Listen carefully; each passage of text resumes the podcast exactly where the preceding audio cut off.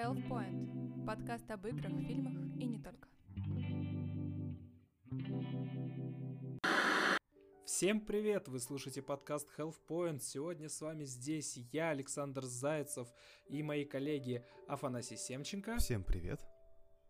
И Борислав Кулверстукас. Живите долго и процветайте. Всем привет!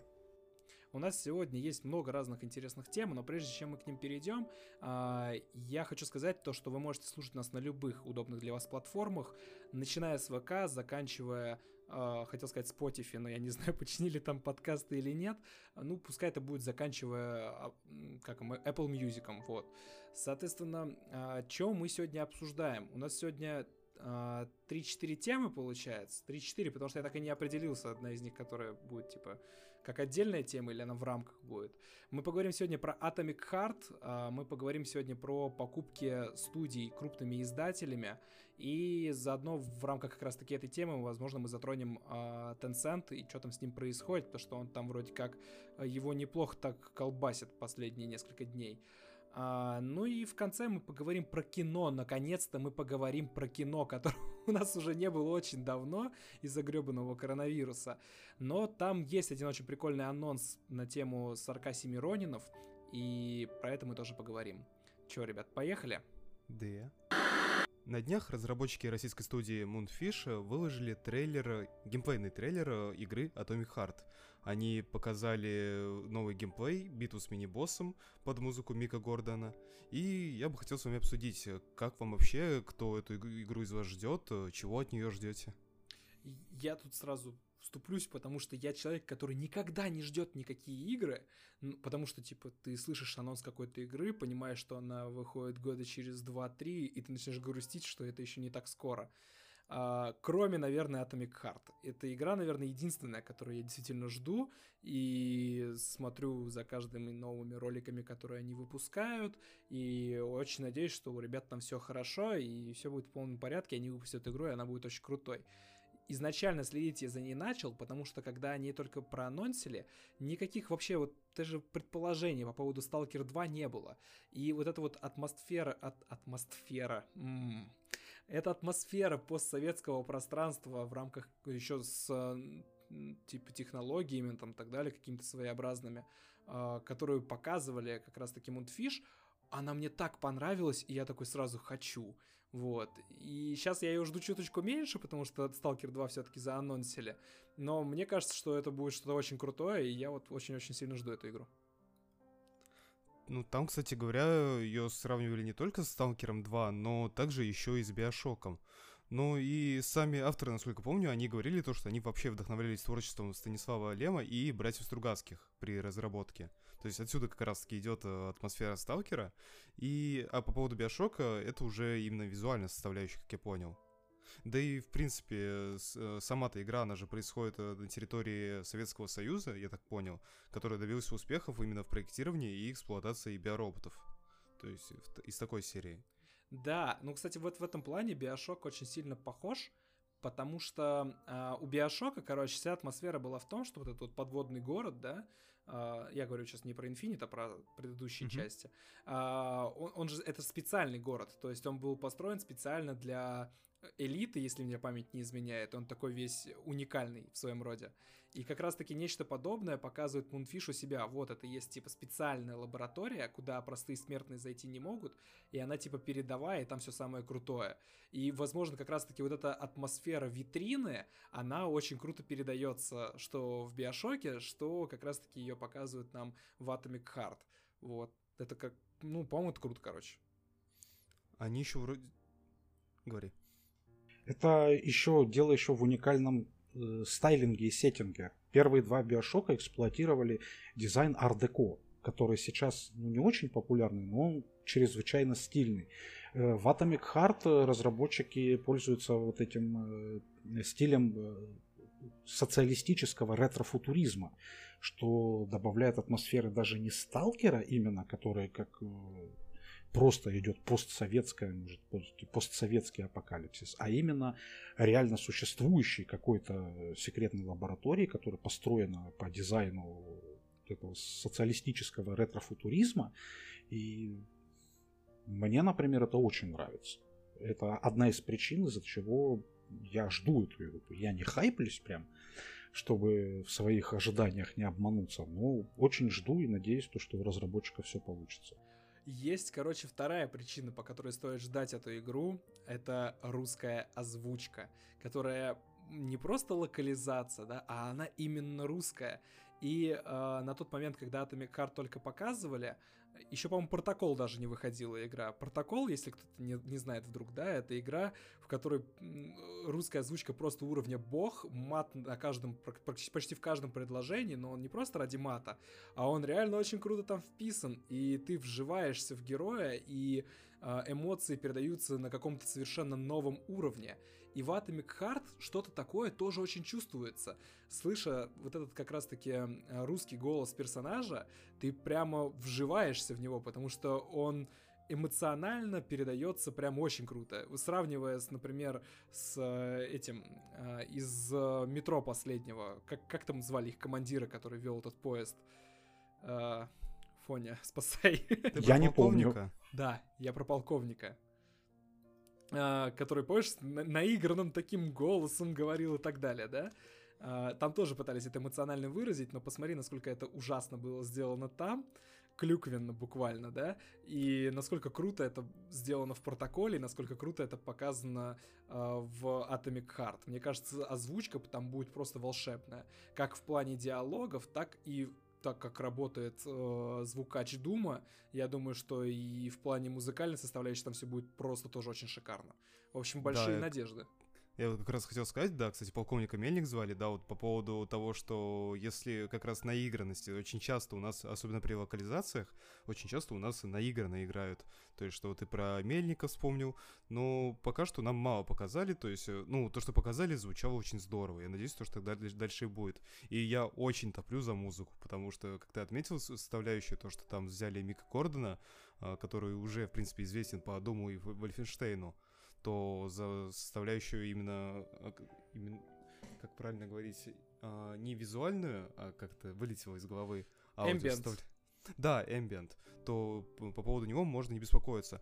Но вот насчет боевки я не очень уверен, потому что по мне то, что показали именно при битве с мини-боссом, э, именно переключение на оружие, как именно сделали шутер, это было очень здорово выглядело.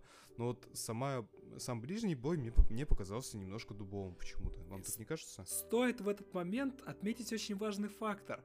Фоня фанат Souls-like игр. Ему боевку подавай mm-hmm. как нечто особенное.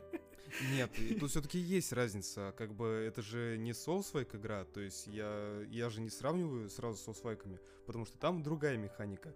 Здесь упор идет на именно шутер, то есть шутер от первого лица, а, в котором также присутствует ближний бой. Просто когда трейлер смотрел, то показалось то, что ну, во время боевки, то есть, э, может быть, поскольку это ранняя демонстрация, то есть немножко рвались кадры, во всяком случае, у меня такое ощущение было.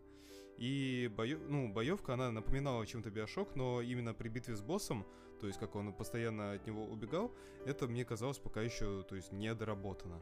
То есть такое ощущение создавалось. Но это Слушай, уже крайне субъективно. Я, я могу, в принципе, оправдать сейчас э, работу авторов в этом плане. Я думаю, что у людей, которые готовили этот э, видосик, да, стояла вполне четкая задача показать динамичный бой. Вот. И, в общем-то, показывать динамичный бой с огнестрельным оружием достаточно проблематично, потому что что там показывают? Ты целишься, ты стреляешь, противник впитывает пули, и все. А когда ты показываешь рукопашку, показать ее динамично гораздо проще, потому что все движется, ты убегаешь, вот ты бьешь, у него же там еще оружие какое-то необычное, а специфичное, он там как-то рукой что-то с ним колдовал, и там у него эти пилы начинали там крутиться и так далее, это, по-моему, очень круто. Да, он как бы заводил оружие. Да, заводил оружие рукой. Но это, это прикольно, и э, радует то, что вот Atomic Heart в этом плане еще как раз-таки для меня игра, которая привносит в привносит вообще, ну, я хотел сказать жанр, но это, наверное, не жанр, в целом привносит в что-то новое. А, типа как раз-таки вот таких вот э, активаций оружия, которые начинают вести себя как-то иначе и тому подобное. Вот, по-моему, это очень крутые фичи. Ну, от себя еще хочу добавить то, что, возможно, на данном, на данном моменте разработки раз, раз, разработчики, они еще не доделали сам ближний бой, потому что, судя по всему, игра будет в основном э, рассчитана на ближний бой, а не на дистанционный. И лично от себя мне хотелось бы видеть боевку от первого лица, что-то вроде помеси Dying Light и Condemned. Ну, то есть Quick Boy такой, типа... Как, как Даже это называется? Quick Time Boy или как, как Даже не то, не то, что там э, Quick Time Boy, а именно о том, о том, чтобы самое главное, ты ощущал вес оружия в руке, и в зависимости от типа противника, они тоже там отскакивали, погибали, там нагибались. э, Вот такое, то, что ты ощущал оружие в руке, именно его вес, там, легкое оно или тяжелое, или с какими-то прибамбасами. Вот именно ощущения ближнего боя, чтобы были более реалистичными. Но мне кажется, все это э, реализуемо, и это все сделают. Ну, очень хочется надеяться, на самом деле, потому что те факторы, которые ты указал, действительно очень важны для игр подобного рода, в которых как раз идет основная заточка на атмосферу, да, и ощущение оружия, которое ты используешь, оно действительно крайне важно. Взять тот же Тарков, например, где ощущение от оружия — это, наверное, э, 60% кайфа от игры, вот. Зачем я каждый раз в конце делаю «вот»? Также, наверное, когда я вначале говорю «ну, возможно». Походу. Ну Кстати что, говоря, еще порадовало, на самом деле, хотел добавить то, что именно разработка то от, наших, от нашей студии, то, что я еще посмотрел, то, что студия Moonfish, э, им еще помогли, а, им то бывший топ-менеджер Газпрома, я смотрел, также э, инвестировал деньги, то есть он там, в принципе, инвестировал деньги в две студии, которые сейчас занимаются у нас крупными разработками. Это Moonfish, который делает Atom- Atomic Heart, и также разработчиком еще студия, которая делает игру Pathfinder. Э, То есть мне очень приятно то, что у нас э, потихоньку начинают делать крупные игры, а не только мобильные. Ну, это, кстати, правда. На самом деле, сейчас так вот подумать, у нас каких-то крупных издателей, э, ну, и вообще, то есть студий, которые делают игры, наверное, нету в России. Они Ну, есть, они просто Понял, занимаются... Они, они есть, но они занимаются онлайновыми проектами. Взять хотя бы те же Gaijin Entertainment, это крупнейшая вроде независимая частная компания, вот, но у них все проекты на онлайн рассчитаны. А, ну да-да-да. Типа War Thunder, если кто-то не знает, что такое Гайдзин и сопутствующие проекты. О, боже, нет, я вспомнил игру, которую они делали. Как же она называлась там? Что-то кросс... Про машинки. Crossout. Это не они Ёпрст. делают, Crossout? они издателем выступают. А, они просто издатели, да? Я... Делают их разработчики. X-машины, две, двух частей, и Crossout это, в принципе, приквел X-машины по сюжету. Ну и, допустим, то, что после, вот, допустим, в прошлом году было слышно один раз, когда выпустили еще Тини Билд Морутопию. Это, пожалуй, единственное, что я, в принципе, слышал из таких крупных выпущенных игр, которые там не только у нас, но и также еще и за рубежом встретили. О, подожди, а. Атом РПГ кто делал? А, кстати говоря, да, тоже Атом РПГ наши занимаются. Но речь же идет, мы же сначала сказали именно про крупные компании. Есть небольшие инди-студии, как Icepeak Lodge, которые Морутопию, там, Тук-Тук вот это сделали. Но это все равно это команда из 6-7 человек. Включая вот сорсеров, там, может, каких-нибудь там человек 20 будет. А речь изначально шла, что, что у нас в России пока нет э, именно больших вот таких вот э, крупных компаний, Гайдзин не в счет, именно те, которые будут заниматься сингловыми какими-нибудь проектами. Слушай, но по поводу Atom RPG я бы не сказал, что это какой-то инди-проект от инди-разработчика, потому что я не играл в первую часть, я поиграл только во вторую, она сейчас в раннем доступе, которая Atom RPG Трудоград. Прошел, наверное, не совсем много, потому что у них там есть физическое ограничение, где ты дальше просто пройти не можешь, потому что это ранний доступ, все дела. Вот, и э, по ощущениям, это прям вообще не инди. Вот протокол, в котором есть конкретная сюжетная история, но это инди-проект, это ощущается. А Atom RPG, он очень круто про- проработанный RPG-шный мир, и это, наверное, одна из немногих RPG, которые мне очень сильно нравятся. Да, но эта игра сделана маленькой независимой студией Atom Team. То есть они сами себе разработчики, сами себе издатели, поэтому это... И они сами ее как раз-таки подавали как Atom RPG, post-apocalyptic indie game.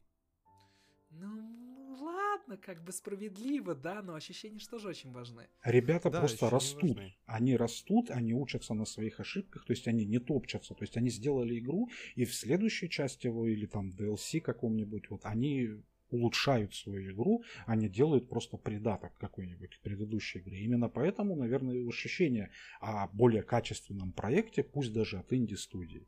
И пусть э, зарабатывают себе имя.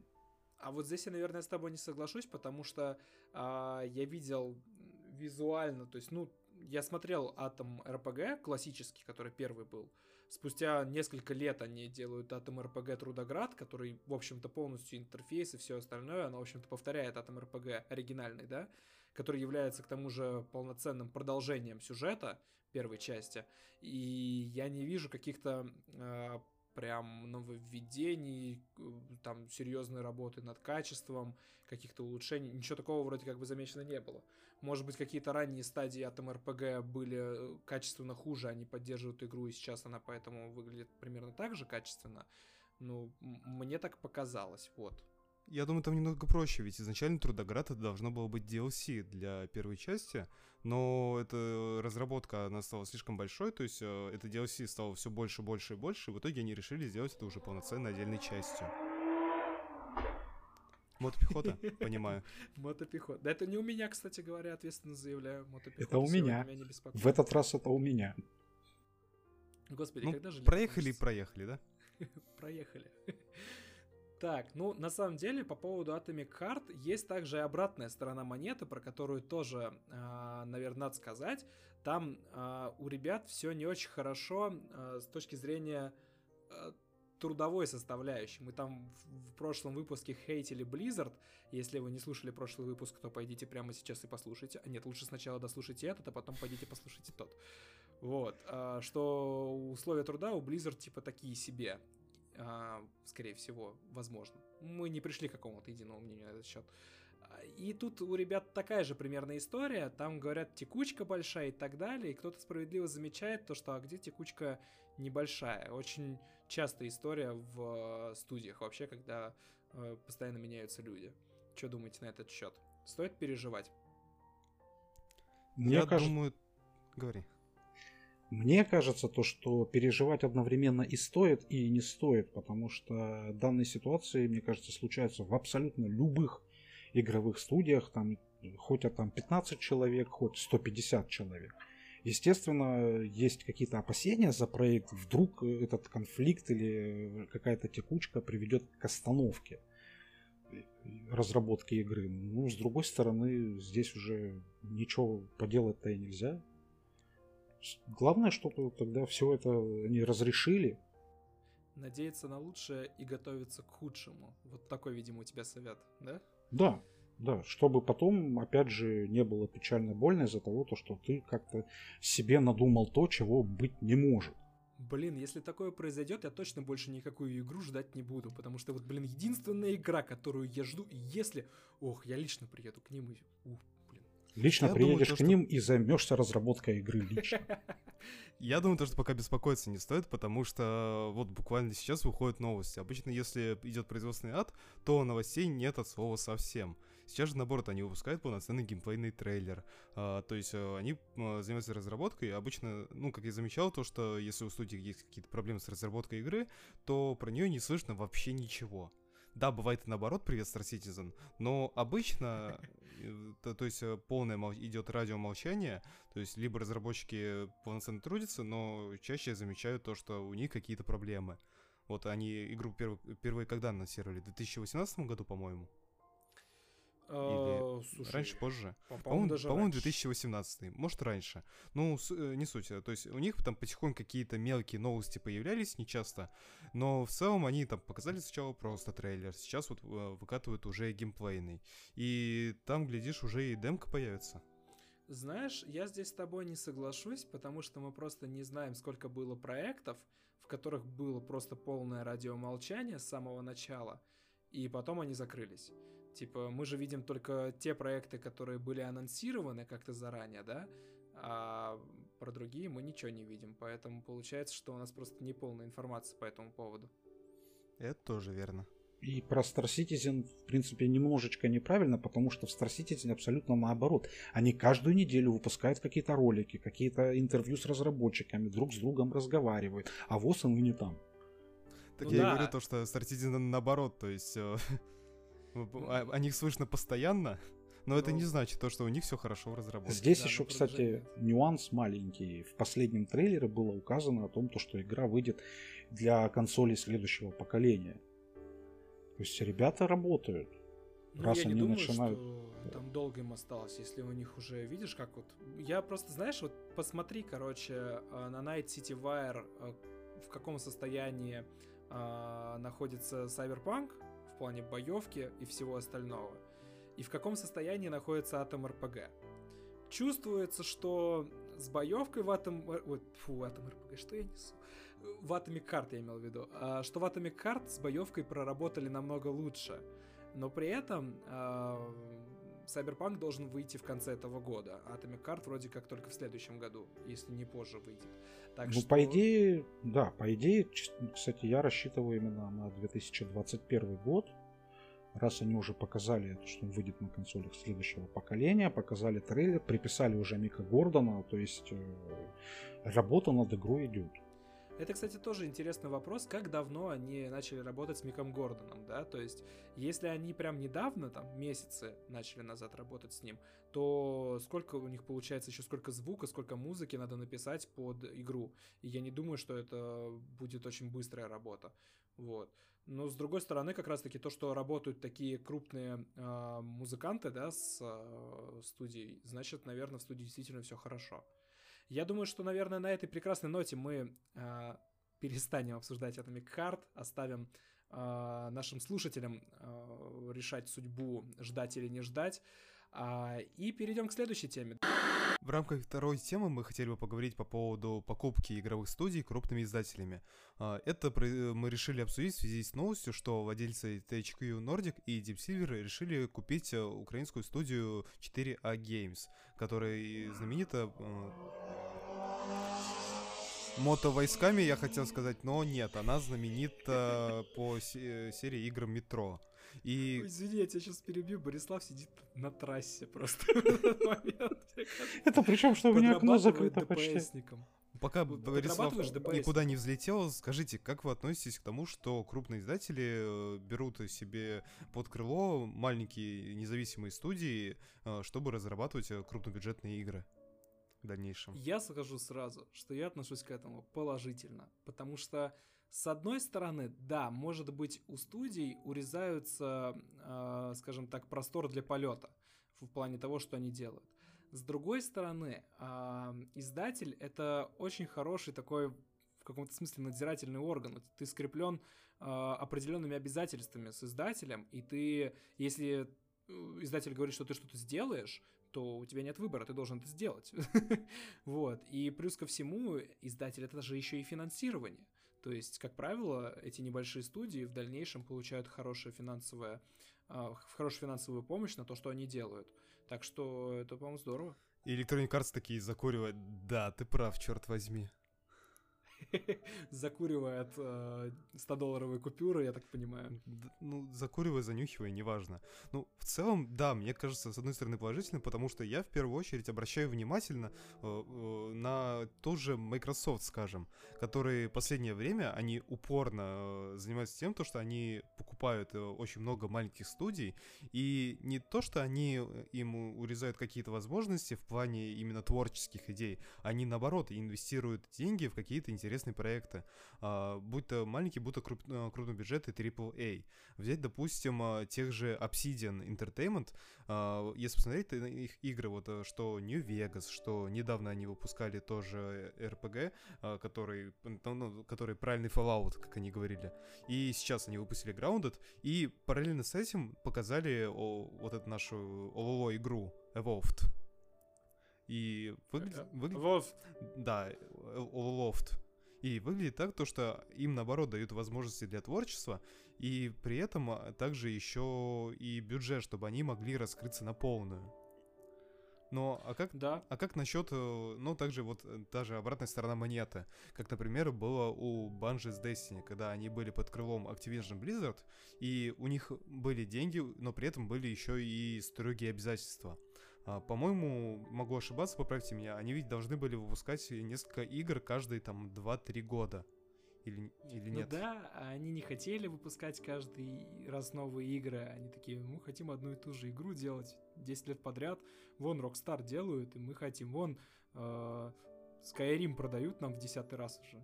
Мы также хотим. Чем, хуже, что ли? Вот. Да, да, да. И типа, это как раз таки не очень. Игры-сервисы это тупо. Вот. И как хорошо, когда производится какой-то новый контент, делается что-то новое. Плохо, когда это получается Call of Duty в этом плане. Вроде как игра новая, но по сути это DLC. Вот. А, Но смотря как игру поддерживать. Допустим, э, тот же Stellaris, например. То есть, ну, не нужна же новая э, была в Stellaris эти годы, потому что ее как игру-сервис постоянно поддерживали, улучшали. То есть она очень сильно, даже полностью видоизменилась. еще начиная... Борисов, с- в каком году она вышла? В 17-м? Ст- Stellaris? Да. Если не ошибаюсь, да. По-моему, да, 16-17 год, и как она изменилась даже визуально. Не то, не то что какие-то там мелкие механики, то есть э, сама карта изменилась. То есть просто игру-сервис они как поддерживали, то есть небольшими DLC, там раз, э, допустим, в 3-4 месяца они там выпускали э, за 300-400 рублей и привносили очень много крутых механик. То есть в плане игр-сервисов я тут немножко не согласен. Ну, я вижу эту историю несколько под другим ключом. Почему как раз-таки мне не нравятся игры-сервисы? Потому что нам одно и то же втюхивают на протяжении 10 лет.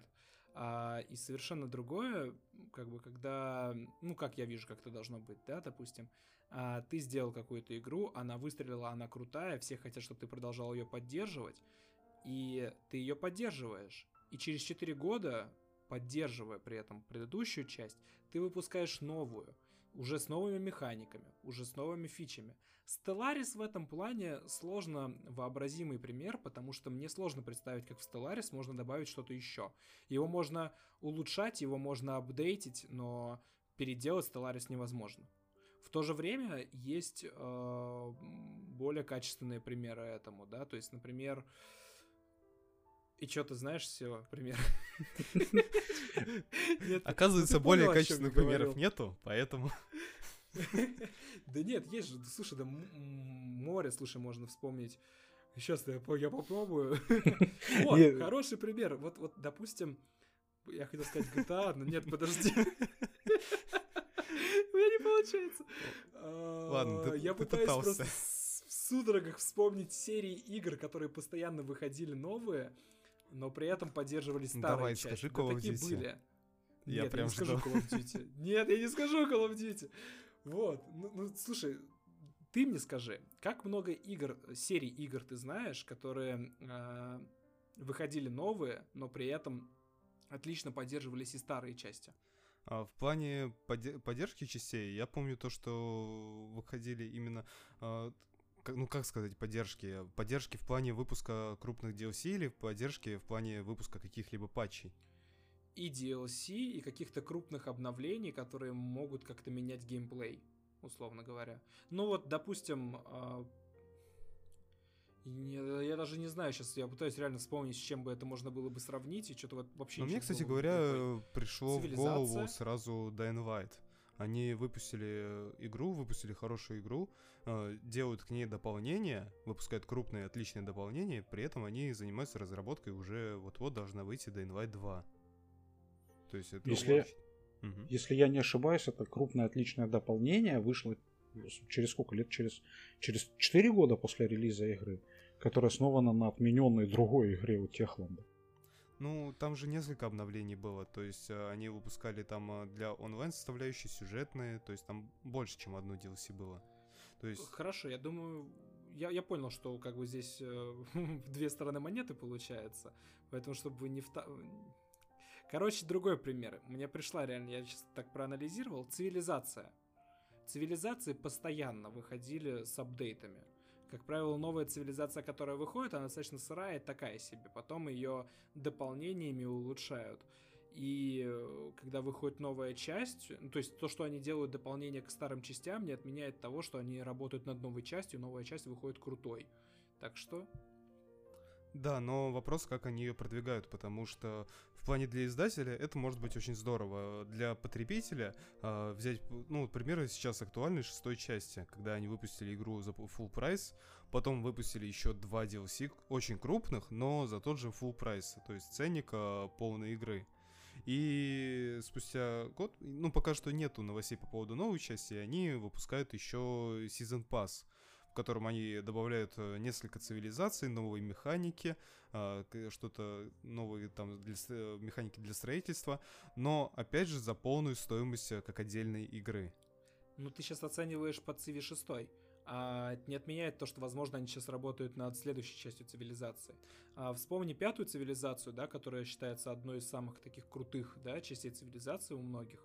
А, и сколько дополнений выходило к ним, и потом они выпускают цивилизацию шестую. Так что... Да, но как раз таки... говорит...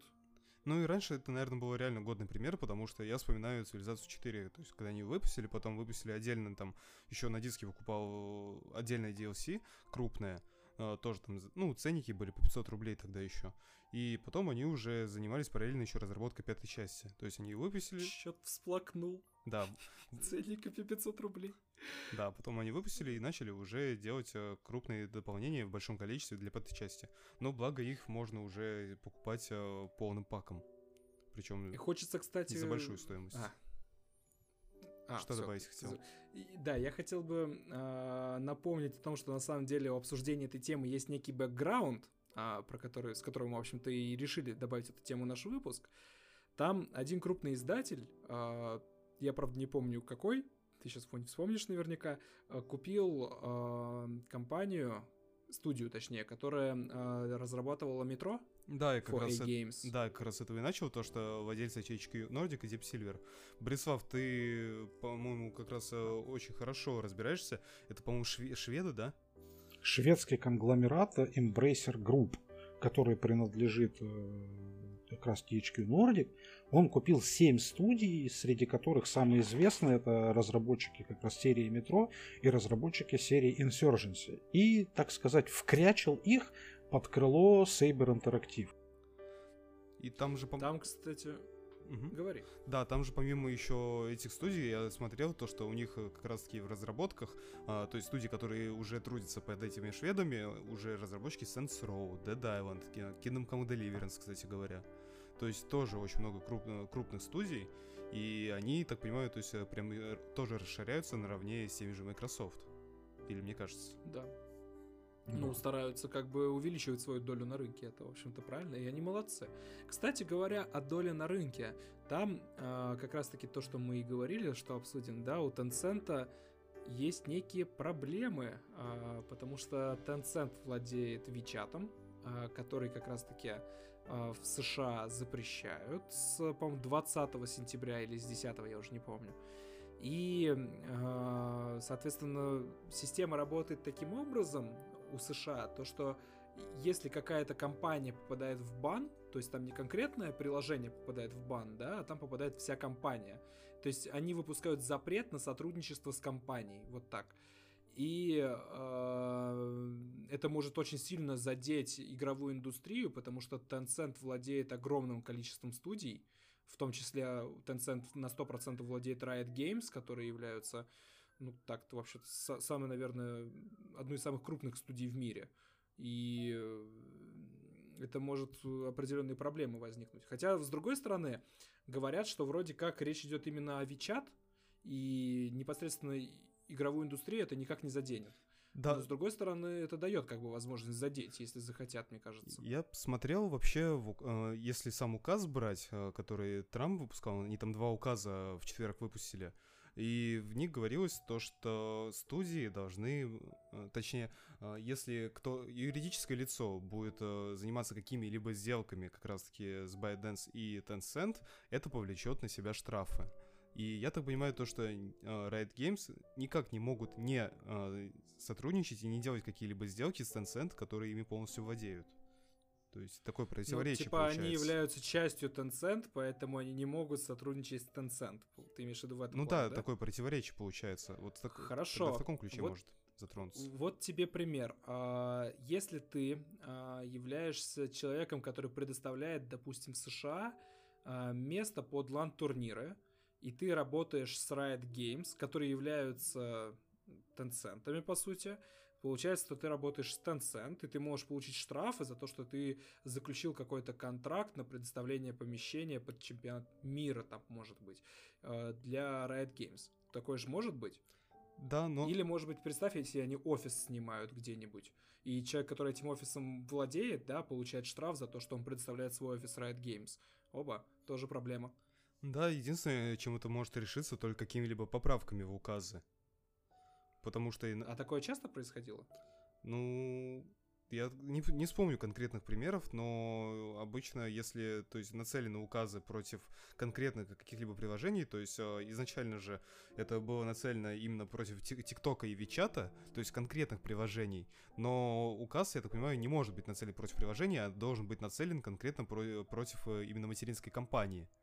Но при Ну этом, да. чтобы не попадали другие, э, допустим, э, юридические лица, потому что я не думаю, что будут э, принимать какие-то меры против их же американской студии, которая, по сути, связ- связана с Tencent только письменным договором. То, что... Слушай, но здесь же может, можно этот юридически как-то обойти. Не зря же они именно а, против материнской компании а, накладывают бан определенный, да? А, потому что, ну, условно говоря, вот есть а, студия, которая занимается Вичатом, да, то есть определенный там а, внутри компании, в общем, отделен, определенная группа лиц. Мгм. Их берут и ставят под Riot Games. И они работают дальше в США под видом Riot Games. Такое же может произойти в теории. Да, вполне, кстати говоря, может быть. Tencent же ими управляет, правильно? И они могут внутри свой штат как угодно дергать. Так что... э, И что тогда? Получается, как раз-таки поэтому очень большие риски есть для э, многих студий. Tencent же не только Riot Games. Что еще есть крупного Tencent? Что-то я смотрел недавно, и как-то у меня вылетело из головы, то, что там Riot как бы перекрывают всех остальных, но множество там у Tencent есть и других крутых вещей. Блин, да даже мобилки взять. Мобилки что же достаточно популярны. Они владеют студией Supercell, которая делает э, там Clash of Clans, которая там чуть ли не первая мобильная игра с серьезным заделом на киберспорт. Да, у них Так 80% Supercell, у них 40, 40% у Epic Games. У них э, также еще есть э, доля в PUBG. А, Также у них еще есть 80% акций, это э, Gri- Grinding Gear Games. Это разработчики Path of Exile. И также есть еще у них доля в различных игровых студиях, включая Activision Blizzard, Ubisoft и Platinum Games. Здесь, кстати, есть очень важная а, такая штука, как доля. Они могут являться э, Акционерами, долевыми там, акционерами, да, Мгм. а, но при этом они не владеют этими компаниями. Допустим, Epic Games в этом плане ничего не угрожает, потому что, да, 40% акций принадлежит э, как бы этим Tencent вылетело. Хорошо, а если Но брать... с другой стороны, Подожди, Мгм. сейчас я договорю. Но с другой стороны, мы же не знаем, как остальные 60% акций разделены. Если 50% этих же акций принадлежит, точнее, больше 40% акций принадлежит непосредственно самим эпикам, то они являются как бы решающим звеном. И то, что Tencent владеет меньшим количеством акций, для них это, ну, окей, они вложились, мы перед ними тоже отчитываемся, но Окей, они ничего не с решают. акционерами, может быть, еще ничего не будет. А если брать, допустим, киноиндустрию, потому что Tencent также еще является продюсерской компанией и дистрибьютором а, некоторых голливудских фильмов. Это, допустим, это были «Чудо-женщина», «Веном», «Терминатор. Темные судьбы». И при этом сейчас у, у них будет выходить еще фильм а, «Лучший стрелок Мэверик». А как Знаешь, в этом кстати, случае? В этом случае мне кажется, что это вообще не критичная история. То есть э, это же Голливуд в любом случае, и они являются э, дистрибьюторами, то есть они позволяют, ну как бы, э, они работают над тем, чтобы этот фильм как можно больше людей посмотрело через разные платформы, в том числе через их платформы. Типа, как Apple, благодаря своему App Store, являются дистрибьютором Fortnite. Сейчас тоже про это поговорим был, по крайней мере. И э, получается, что, ну окей, типа Голливуд просто найдет другого дистрибьютора и все. Это же, мне кажется, в этом плане это меньшая проблема. Ну, проблема может на самом деле очень быстро решиться, потому что вообще все указы связаны именно с транзакциями, которые должны происходить в США. Но это все случится только в том случае, если TikTok не перейдет в собственность американской компании. WeChat, TikTok это другая компания. Ой, э, ну, э, именно, ну, и WeChat, если там изначально, тик, ну, TikTok еще. Вообще изначально же думаешь, против ТикТока было нацелено все. Ну да, ну и потом еще и WeChat как бы. Ты думаешь, то, что Tencent э, будет следовать э, примерно тем же мерам, на которые пойдет TikTok, я так понимаю? Ну, То есть они в этом плане солидарны будут друг с другом. да- должны быть солидарны, потому что я пока не вижу расклада, который им еще остается. Ну, тем не менее, акции Tencent упали аж на 10%.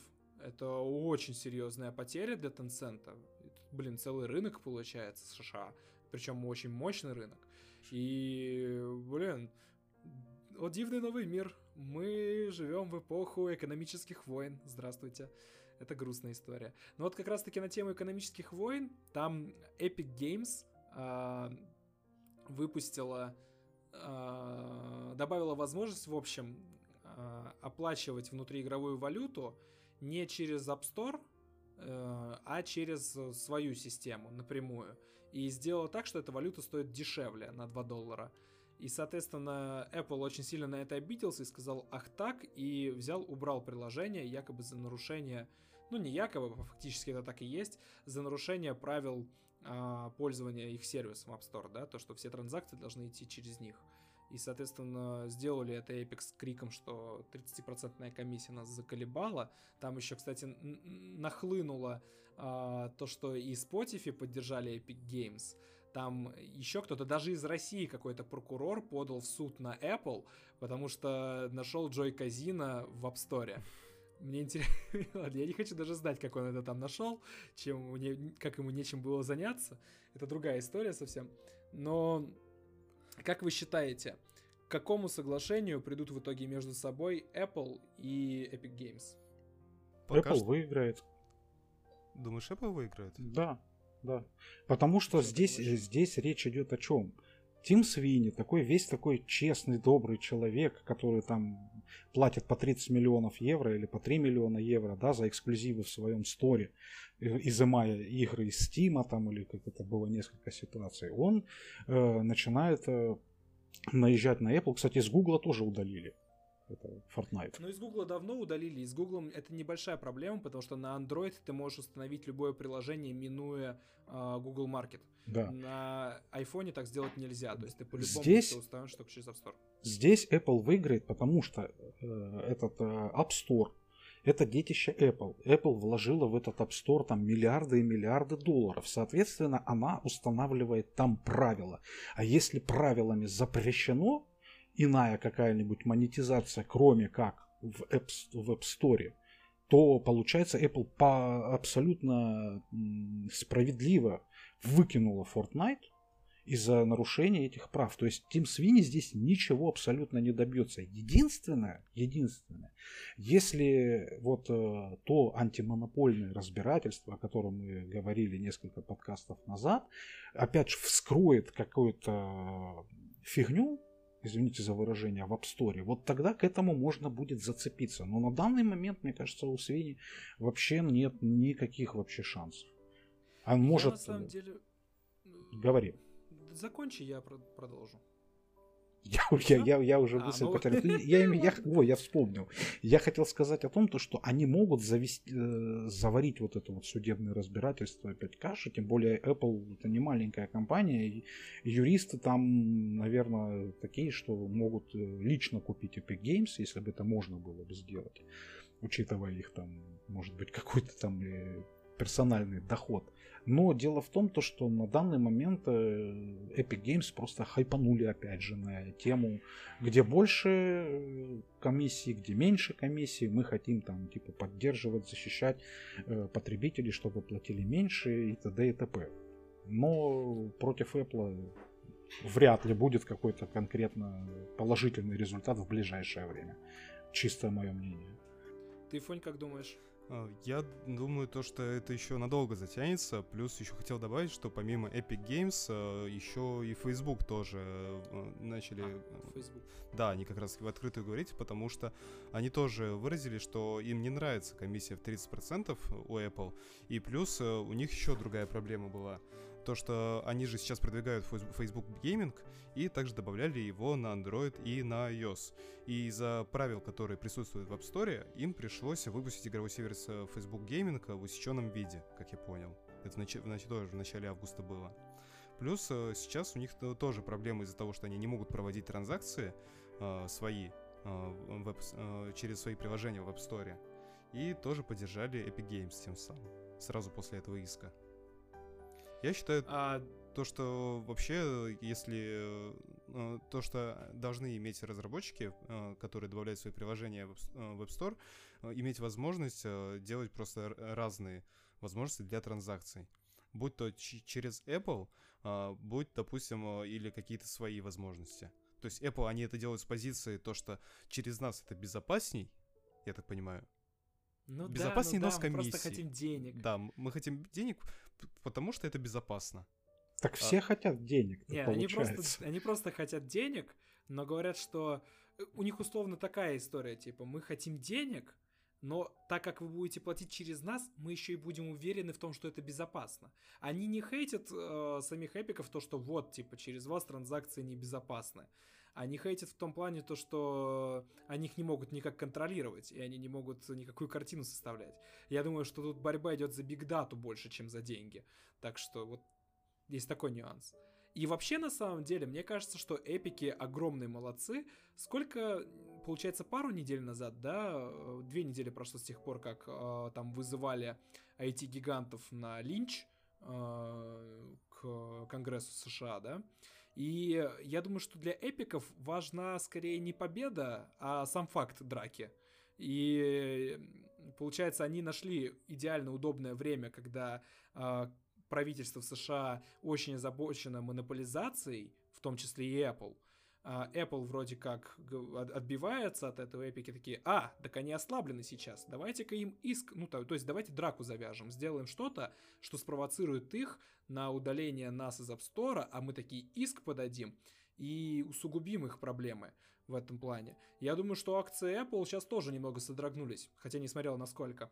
И я думаю, что в эпике, да, то есть, Борислав, в, как бы к тебе, э, в эпиках сидят тоже очень качественные юристы. Я думаю, что они очень давно и очень тщательно прорабатывали такой сюжет. И сейчас просто подвернулся удобный момент, когда можно подраться за такие возможности. И наиболее как бы подходящий, ну то есть не просто удобный, а именно подходящий момент, когда реально там Конгресс США, который топит тоже за антимонополизацию, может за них вступиться и сказать то, что Apple, ты реально не прав, и, и как бы давай отменяй свои комиссии или давай возможности другим э, тоже как бы э, давай возможности аналогов создания каких-то аналогов.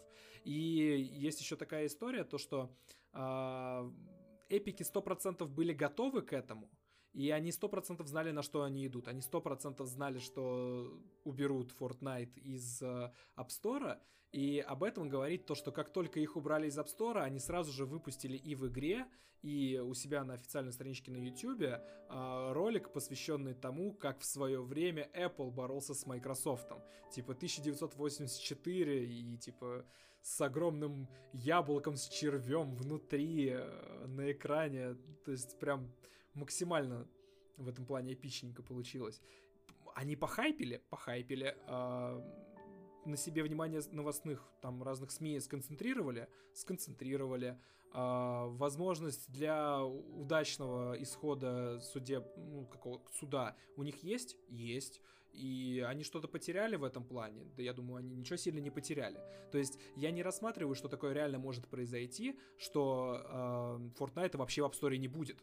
Об этом даже сами Apple написали, то что да, окей, эпики настолько выросли, что сейчас они требуют каких-то специальных условий э, для того, чтобы мы могли, мы очень хотим вернуть как бы Fortnite, но мы очень не хотим, чтобы транзакции шли мимо нас. Поэтому мы сейчас будем договариваться с эпиками. Я думаю, что э, не выиграет ни одна, ни вторая сторона, они придут к какому-то э, среднему э, соглашению, которое будет удовлетворять и ту, и другую компанию.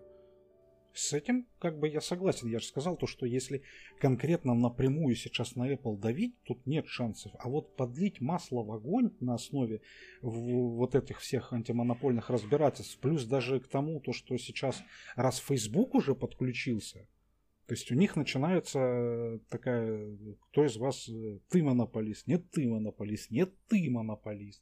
А Epic Games тут, э, Тим Свини как раз тут подлил уже масло в огонь, зацепившись именно за это за удаление Фортнайта. Тим Свини в этом плане, он как социалист, который вот, все вокруг монополисты, а мы сделали альтернативу Стиму. Мы э, сделали там много чего еще. На самом деле, понятное дело, что они действуют исключительно в своих интересах, но они типа топят за правильные идеи. Еще это сейчас, сейчас это для эпиков то, что просто хороший повод быстрее доказать о том, то, что они лучше. То есть они изначально сказали, да, мы лучше, у нас там комиссия меньше, и потом тут же тяп-ляп, да, там украли, так сказать, метро, были вот э, такие вот э, не, неинтересные, некрасивые вещи. Вот. И сейчас э, вот эта вот ситуация, возможно, их поможет им показать себя в лучшем свете, если они окажутся правы. На самом деле забавно, да, то, что вроде как э, история с метро произошла сколько, два года назад, да, а все до сих пор хейтят EGS просто вот из-за этого случая. Ну, то есть, объективно нет повода хейтить э, Там EGS с... что-либо еще. Срачики начались вообще чисто из-за того, то, что там ПК-геймеры там э, хейтят, например, да, консольщиков из-за того, то, что вот там несколько консолей, там все, а на ПК единая система, а тут вышел EGS, они начали хейтить EGS, потому что это не Steam. Хотя, господи, ты устанавливаешь просто себе второй лаунчер. Тебе не нужно докупать никакую вторую там видеокарту, какие-то там эксклюзивное вот это вот. Тебе не нужно Я это не делать. Я хочу еще один ярлычок на рабочий стол. Понимаешь? типа это вот вся суть претензий. Мне кажется, больше начали хейтить, потому что вслед за эпиками все подряд начали делать свои лаунчеры. А, Bethesda лаунчеры, Rockstar лаунчер. Ну, Ubisoft э, там пол Он раньше появился. Ну, он, так да, это, раньше по-моему, появился. и хорошо. Это хорошо. Потому что я, я объясню, почему мне кажется, что это хорошо. Потому что вот, допустим, у меня Steam работает ну мега паршиво. То есть он практически у меня охренительный интернет, и у меня ничто не качает так медленно, как качает Steam. Условно говоря, GTA 5 э, в EGS я скачал за, ну, где-то минут 30. Э, такой же объем памяти в Steam у меня будет качаться часов 6. И хрен его знает, что там вообще не так. Я, при том, что я делал, поверьте, все для того, чтобы Steam работал нормально. Начиная с переустановок, начиная с проверок всего, что только можно, начиная там с э, писанины в техподдержку Steam, которые, может быть, они знают, как это чинится, я не знаю там. И еще ничего не помогло.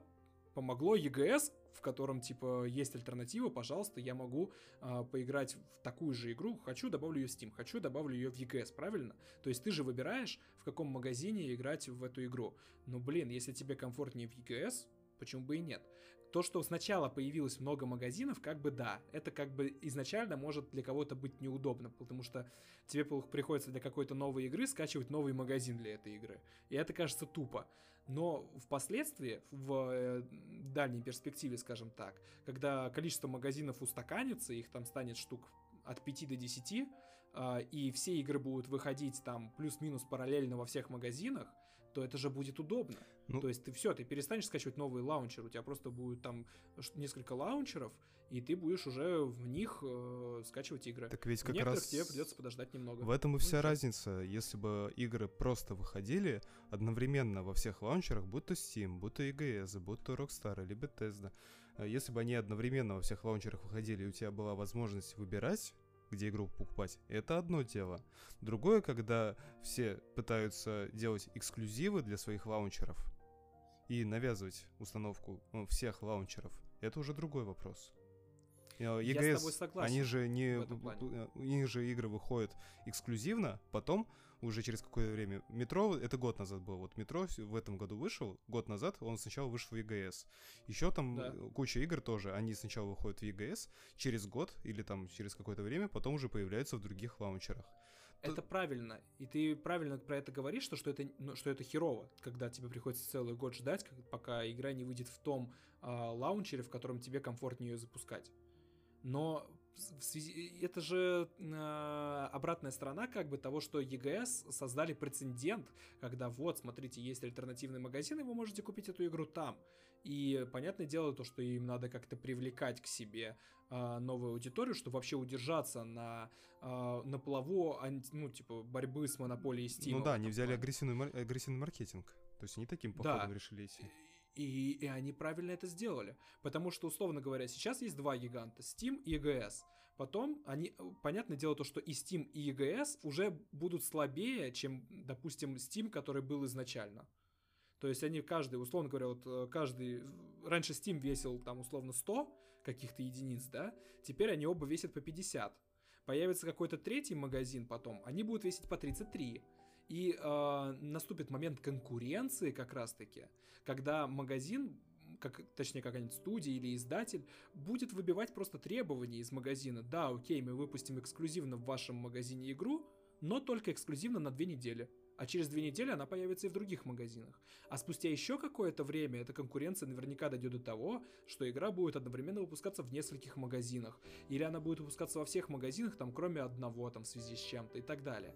То есть это появ- когда появится конкуренция, в общем, это будет нормально. Я почему-то представил, как игра выходит эксклюзивно на PlayStation, потом она выходит эксклюзивно в Epic Games э, через год, потом еще через год выходит экск- эксклюзивно, э, добавляется в лаунчер именно самой студии разработчика, и потом еще через год.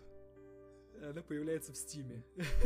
Через год настолько ее все ненавидят, что ее уже просто никто не покупает, и ее больше никуда не добавляют. Но это неправда. Давай будем объективны. GTA 5 вышел охренеть как давно, и когда он появился в EGS бесплатно, за ним все побежали. Ну, конечно, Как бы это грех, вперед грех читерить. отрицать.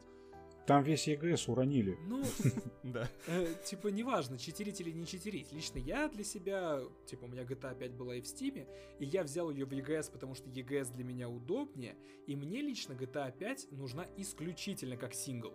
То есть я, ну, не фанат GTA Online, просто потому что, да, читеры. И как бы знаешь, когда игра была в Стиме, их там меньше не было. И сейчас их больше не стало, потому что их что тогда, что сейчас было дохерища.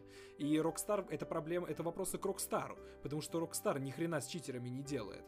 Ни в, типа, RDR, ни в GTA, они вообще с ними никак не борются. Так что это, знаешь ли, не магазин судить здесь. Ты я просто подметил про читеров, а то, что все побежали, это на самом деле наоборот за, чтобы старые игры, э, их раздавали, но поднимая популярность, э, обычно это делается, по- поднимая популярность грядущим новинкам в этой серии. Эта история не про GTA. Ну, come on, там шестую часть разрабатывают. Можно. Ну да, ну да, там ТЭС э, седьмой тоже, ой, шестой точнее. Э, Уже седьмой. Было бы неплохо, седьмой наши дети седьмой. поиграют. Да, может быть, не факт на самом деле. Учитывая, как не скоро выходит тест 6 после Скайрима, ох, как не уверен я в этом. Еще, ты прикинь, э, тест 5 никто не планировал изначально доить как корову. И его доили, то есть там, я не знаю, откуда просто это... э, Там выжимали то, что уже выжить просто из него нельзя было. Это уже просто из кожуры лимона выжимали лимонный сок. И типа, выжили же. И я уверен, то, что в следующей серии The Elder Scrolls э, сто процентов там будет заделано постоянное доение. Типа это уже по Fallout 72, как бы мы это 76. увидели. Ну вот только 76, у них, э, если я заметил, еще такая тенденция, то что у них э, раз через раз начало получаться. Вот они выпускают Doom, потом что-то они выпускают Fallout 76 э, и какая-то фигня. Потом они выпускают... а, наоборот, они выпускают Doom, все отлично. Там Rage 2 как-то не очень. Fallout 76 тоже как-то не очень. Doom Eternal отлично.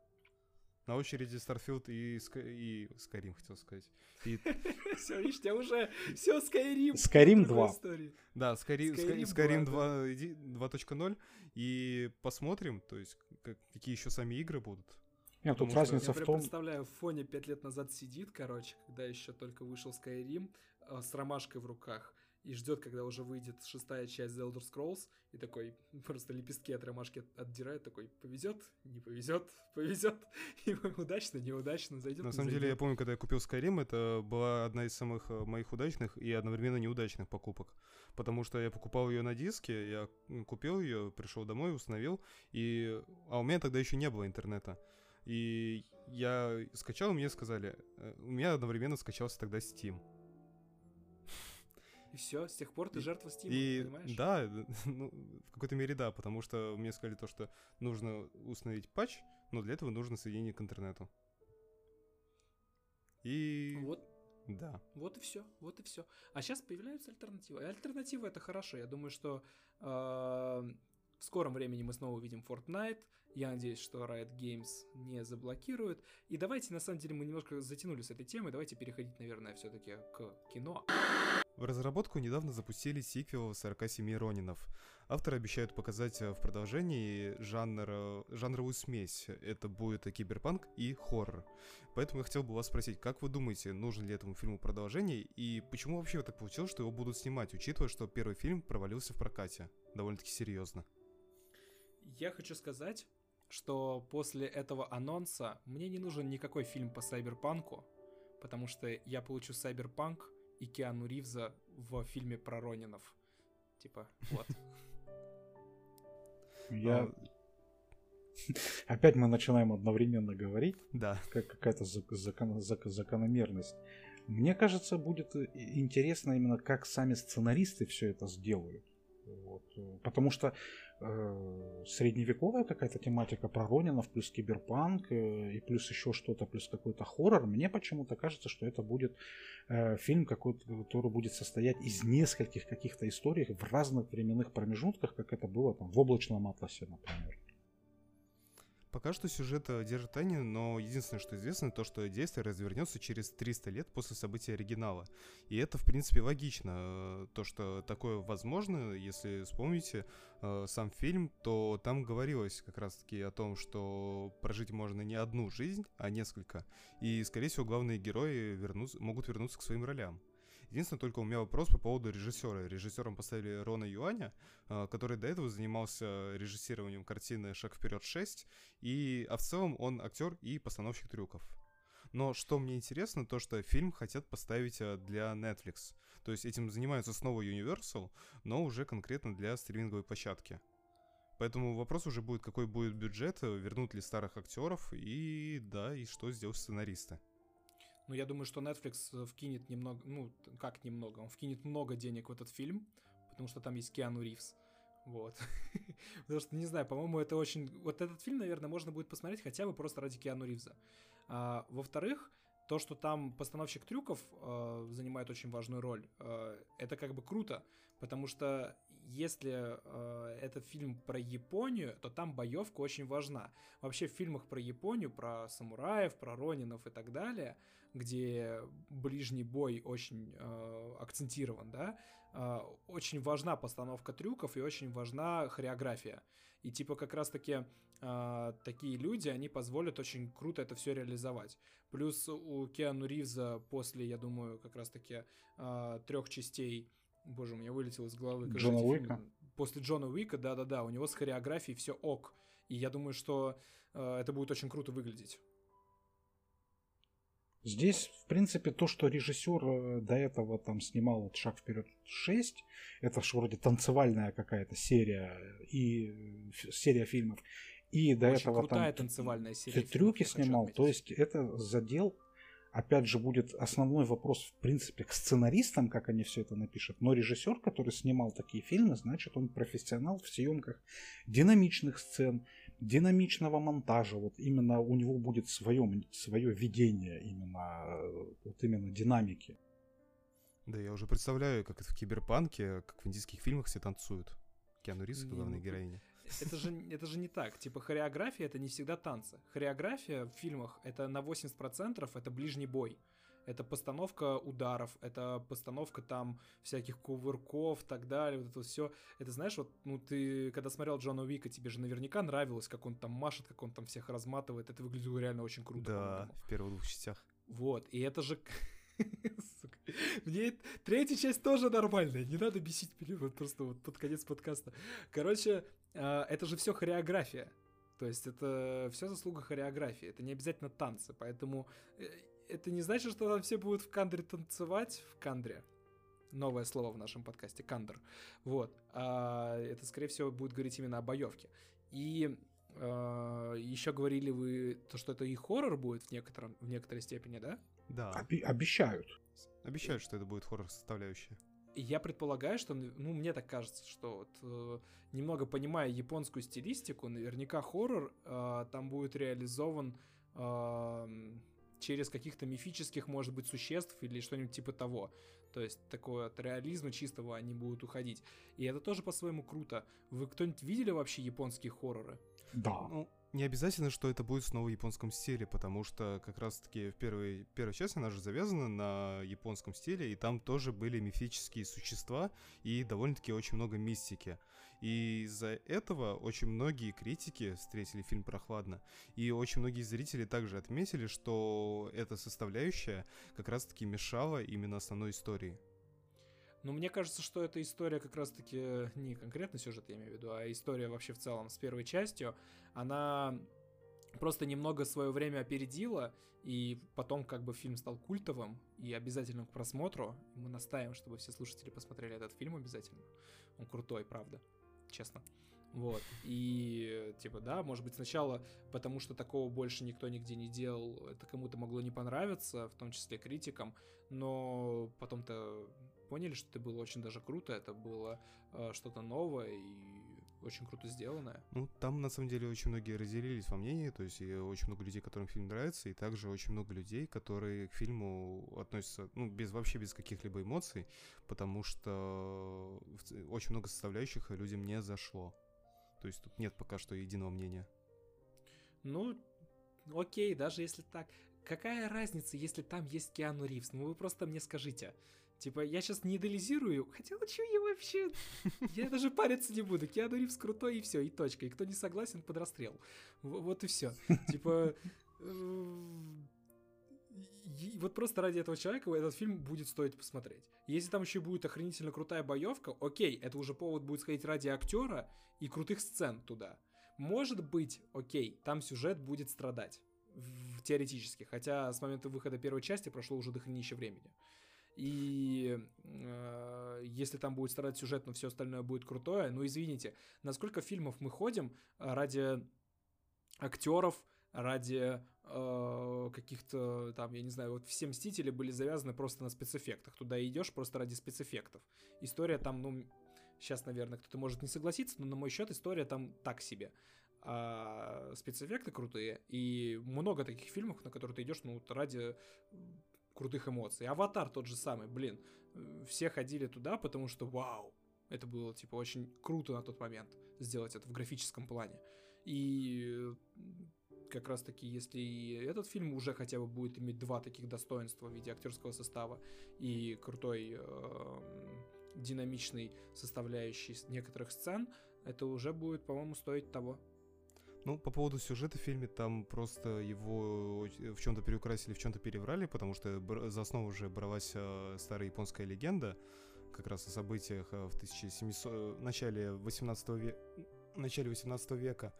Но по поводу как раз боевки и актера, я бы хотел потом отдельно разобрать фильм Джон Уик 3, потому что я считаю то, что актеры все-таки имеют свойство стареть, и не всегда боевка уже может заходить так же, как, допустим, эта боевка заходила в Матрице, когда актер еще был молодой. Слушай, ну между вторым Джоном Уиком и третьим Джоном Уиком прошло не так уж Прошло много времени. несколько лет, да, но если там просто я могу отметить очень много именно моментов э, самих фильмах, просто можно даже нарезку сделать, э, в которых заметно то, что уже он не молодой, то, что ему уже за 50, и какие-то моменты они очень наиграны и выглядят, ну, мне это уже субъективно будет. Мне вот уже не, не совсем нравилось. То есть это уже казалось э, немного даже перебором. Ну, не знаю, я смотрел залпом всех Джонов Виков. И, э, по-моему, ну просто когда ты смотришь их залпом, то это не бросается в третьей части в глаза, потому что ты только что посмотрел вторую часть, и так как события третьей части идут буквально через 5 минут после событий второй части, ты понимаешь, что, что ну, как бы главный герой немножко задолбался, вот, от всех убегать и со всеми драться. И то, что он там, типа, может быть, в каких-то местах там э, утрирован, да, или там показательно слаб, или еще что-то, то это как бы объясняется сюжетом. Если Может ты про это так. говорил. Может и так, но я не совсем про это.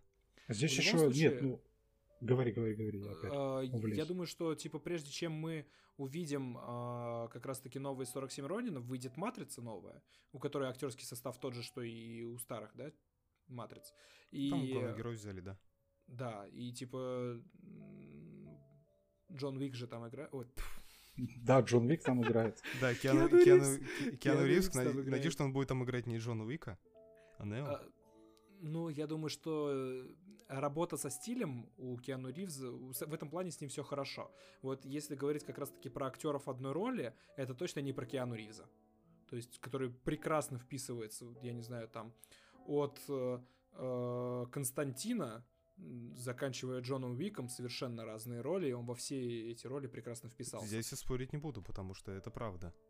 Ну вот. И, соответственно, я думаю, что мы как раз можем это оценить в более полном объеме как раз-таки в выходе новой матрицы. И как раз-таки э, определимся, стоит ли ради этого актера идти как раз-таки на 47 Ронинов. Вторую Ради часть. актера стоит. Ну, это пока мы так... Мы же еще матрицу новую не видим. Может быть, он там вообще отвратительно сыграет, и ты такой... У, Джон... Опять. Джон Константин. Конста... Что ж такое-то? О, Киану Ривз скатился. Такой, типа, все, и больше не пойдешь никогда на его фильмы. Но все равно лапочка. Здесь еще вопрос о том, то, что типа актеры стареют. Я не спорю, стареют, но вы не забывайте, то, что первая трилогия Матрицы, вот эта, она ж была вся снята, считай, на ремешках, на тросиках. Поэтому гибкость Киану Ривза, вот, э, даже видео, как он готовился к съемкам Джона Уик, показывает то, что все, мне кажется, все до сих пор в форме. А там, где он может быть не в форме, это все можно, опять же, э, починить э, постпродакшеном, графикой, тросиками. Самое главное, чтобы визуал был хороший. Так А а, если как уж- раз таки я видел фотографии с новых съемок как раз таки Матрицы, и вроде как Киану Ривз там очень даже бодрячком, и типа нормально. Как бы все спецэффекты отрабатывает. Я считаю Киану Ривза человеком, который серьезно подходит к своим ролям. Поэтому я в этом проблемы, например, не вижу. А там посмотрим, поживем, увидим. Да, в общем, ждем 47 В ожидании фильма, да. В ожидании фильма, как в ожидании игры, только в ожидании фильма. Не жду, не буду ждать, чтобы потом себя не огорчать, если вдруг будет не очень. Но так или иначе, время подкаста подходит к концу, мы уже даже выбились за час, достаточно далеко. Давайте заканчивать. На этом все. С вами был Health Point и его ведущий я, Александр Зайцев, Борислав Кулверстукас Всего доброго. а, и Афанасий Семченко. Всем пока. Я хочу попросить вас, если вам очень понравился этот подкаст, поддержите нас. Пришлите его друзьям, подпишитесь на нас, оставьте комментарий. Это очень для нас важно, и вы будете прям ну очень крутыми чуваками, если это сделаете. А, на этом, собственно, все. Желаю вам удачи, любви, здоровья и до встречи через неделю. Всем пока.